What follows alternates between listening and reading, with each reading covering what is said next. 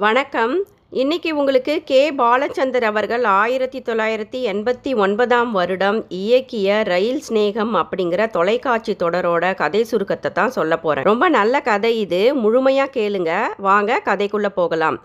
நிழல்கள் ரவிக்கு நடுத்தர வயது மனைவி இல்லை. மகளுக்கு பதினாறு வயது ஆகிறது. படித்து கொண்டிருக்கிறாள் மகள் சஹானா.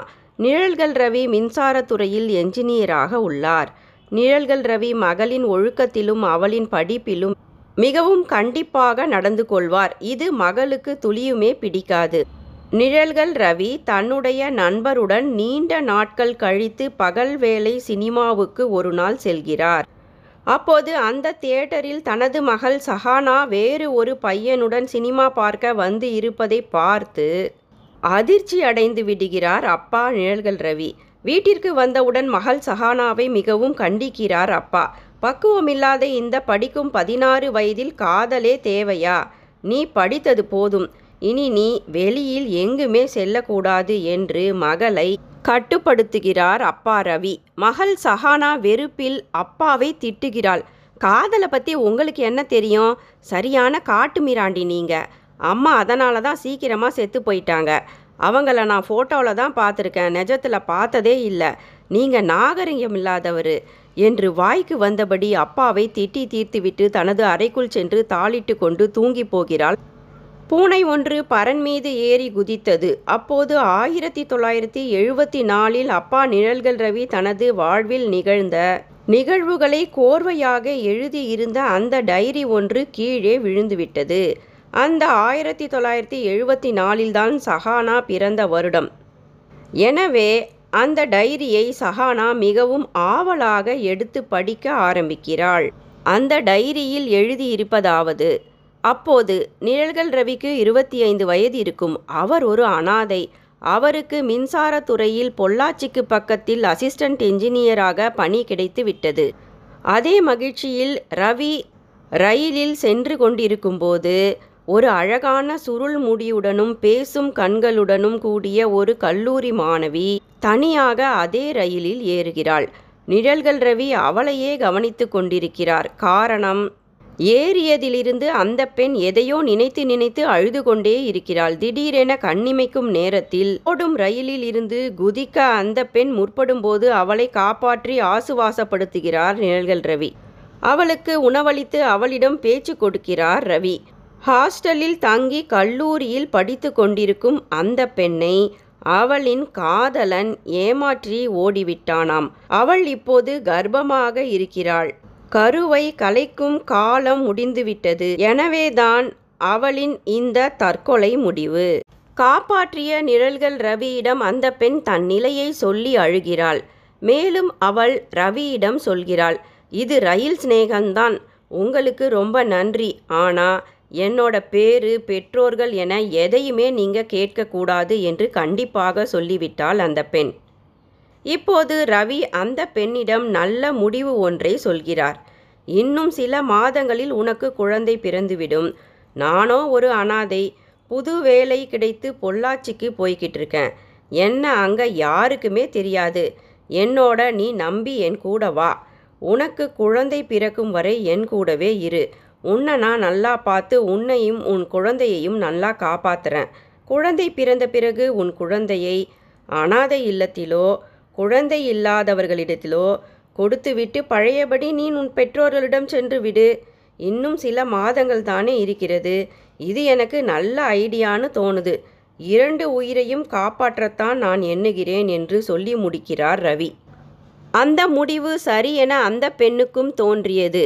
நிழல்கள் ரவியுடன் நம்பி அந்த பெண் பொள்ளாச்சிக்கு சென்று வாழ ஆரம்பிக்கிறாள். ரவி தனது புதிய வேலையில் சேர்ந்து விட்டார். கவர்மெண்ட் கோட்ரஸில் புது வாழ்வு வாழ ஆரம்பிக்கின்றனர் இருவரும். அந்த பெண்ணை பவானி என்று தன் இஷ்டப்படி பெயரிட்டு அழைக்க ஆரம்பித்து விட்டார் ரவி. அக்கம் பக்கத்தில் பவானியை தனது தங்கை என்று அறிமுகம் செய்து வைக்கிறார் ரவி. ரவி பவானியிடம் மிகவும் கண்ணியமாகவே நடந்து கொள்கிறார். பவானிக்கும் அவர் மீது நம்பிக்கை ஏற்படுகிறது. இதுவரை யாருமில்லாமல் அனாதையாக இருந்த ரவிக்கு இந்த பவானியின் நட்பு மிகவும் பிடித்திருக்கிறது. பொறுப்புகளை அவர் சந்தோஷமாக ஏற்றுக்கொண்டு விட்டார் பவானியும் கொஞ்சம் கொஞ்சமாக எல்லாவற்றையும் வீட்டில் இருந்தபடியே கற்றுக்கொண்டு குடும்பத்தை பராமரிக்க ஆரம்பிக்கிறாள். பவானிக்கு சங்கீதத்தில் நல்ல ஆர்வம் இருக்கிறது. நாட்கள் செல்ல செல்ல பவானியோ நிறைமாத கர்ப்பிணியாகிவிட்டாள். அவ்வப்போது எரிச்சலுடன் பவானி கோவப்படுவாள். ஆனால் நிழல்கள் ரவியின் மீது அவளுக்கு நல்ல அன்பு உள்ளது. ரவிக்கு பவானியின் மீது இருந்த நட்பு பற்றாக மாறி வந்து கொண்டிருக்கிறது. எங்கே காதலாகி விடுமோ என்று பயப்பட ஆரம்பிக்கிறார் ரவி. குழந்தை பிறந்தவுடன் பவானி தன்னை விட்டு சென்று விடுவாளோ என்று ரவி ஏங்க ஆரம்பித்து விட்டார் இப்போதிருந்தே. அழகான பெண் குழந்தையும் பிறந்து விட்டது. குழந்தைக்கு சஹானா என்று ஆசையாக இருவரும் பெயர் வைக்கின்றனர். இப்போது நடுத்தர வயதுடைய குழந்தை இல்லாத பக்கத்து வீட்டு கண்ணாத்தா கதிரவன் தம்பதியிடம் குழந்தையை தத்து கொடுத்து விடலாம் என்று இருவரும் யோசிக்கின்றனர். நல்லவர்கள் கையில்தான் குழந்தையை ஒப்படைக்க வேண்டுமென்று தவிக்கிறார் ரவி. ஆனால் நீண்ட ஆண்டுகள் கழித்து கண்ணாத்தா கதிரவன் தம்பதியர் குழந்தை உண்டாகி இருப்பதை சந்தோஷமாக ரவியிடம் வந்து தெரிவிக்கின்றனர். ரவிக்கும் அந்த அழகான பிஞ்சு குழந்தை சஹானாவை பிரிய மனமில்லை. என்ன செய்வது? திட்டமிட்டபடி பவானியை அவளின் பெற்றோர்களிடம் பழையபடி சேர்த்தாக வேண்டும். ஏற்கனவே நாட்கள் ஓடிவிட்டது. குழந்தை இல்லாத ஒரு பணக்கார சேட்டுவிடம் குழந்தை சஹானாவை தத்து கொடுத்துவிட ஏற்பாடுகளை நடத்துகிறார் ரவி. கடைசி நேரத்தில் பவானி குழந்தையை தர முடியாது என்று தவித்து போனாள். அழுது அழுது பவானி குழந்தையை தத்து கொடுக்கவே இல்லை. தாய் மனது பிஞ்சு குழந்தையை பிரிய மனமில்லை. கடைசியாக வாய்விட்டு பவானியே ரவியிடம் வந்து கேட்கிறாள். படிக்கும் இளவயதில் தப்பு செய்து கெட்டுப்போன நான் உயிரை விட துணிந்தேன். என்னையும் என் குழந்தையையும் காப்பாற்றி பாதுகாத்த கடவுள் நீங்க. என்னை திருமணம் செய்து கொண்டு என் குழந்தைக்கு நல்ல தகப்பன் சாணத்தில் உங்களைத் தவிர வேறு யாராலும் இருக்க முடியாது. ஆனால் இதை கேட்க கெட்டுப்போன எனக்கு தகுதி இருக்கிறதா என்று தெரியவில்லை என்று அவள் அழுகிறாள். இதை அவள் வாயிலிருந்து வரட்டும் என்று இது நாள் வரை காத்திருந்தார் ரவி. பவானியின் பெற்றோர்கள் ஆசையுடன் அவளை மணந்து சஹானாவுக்கும் சட்டப்படி தந்தையானார் ரவி. திருமணம் முடிந்து பவானியும் ரவியும் சரியாக நூறு நாட்கள்தான் சந்தோஷமாக ஆசை ஆசையாக வாழ்ந்தனர். மஞ்சள் காமாலையில் பவானி இறந்துவிட்டாள். சஹானாவை நன்றாக ஒழுக்கமாக வளர்த்து டாக்டருக்கு படிக்க வைக்க வேண்டும் என்று சத்தியம் வாங்கி கொண்டுதான் பவானி இறந்து போனாள். அந்த டைரி இதுவரை முடிவடைகிறது.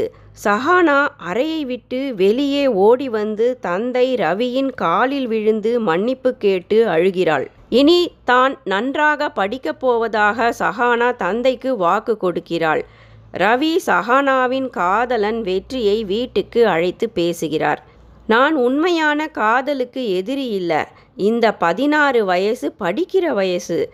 காதல் என்ற பெயரால் கண்ட இடங்களுக்கு சென்று கண்டதையும் பேசி திரிவதில் எனக்கு துளியுமே உடன்பாடு இல்லை.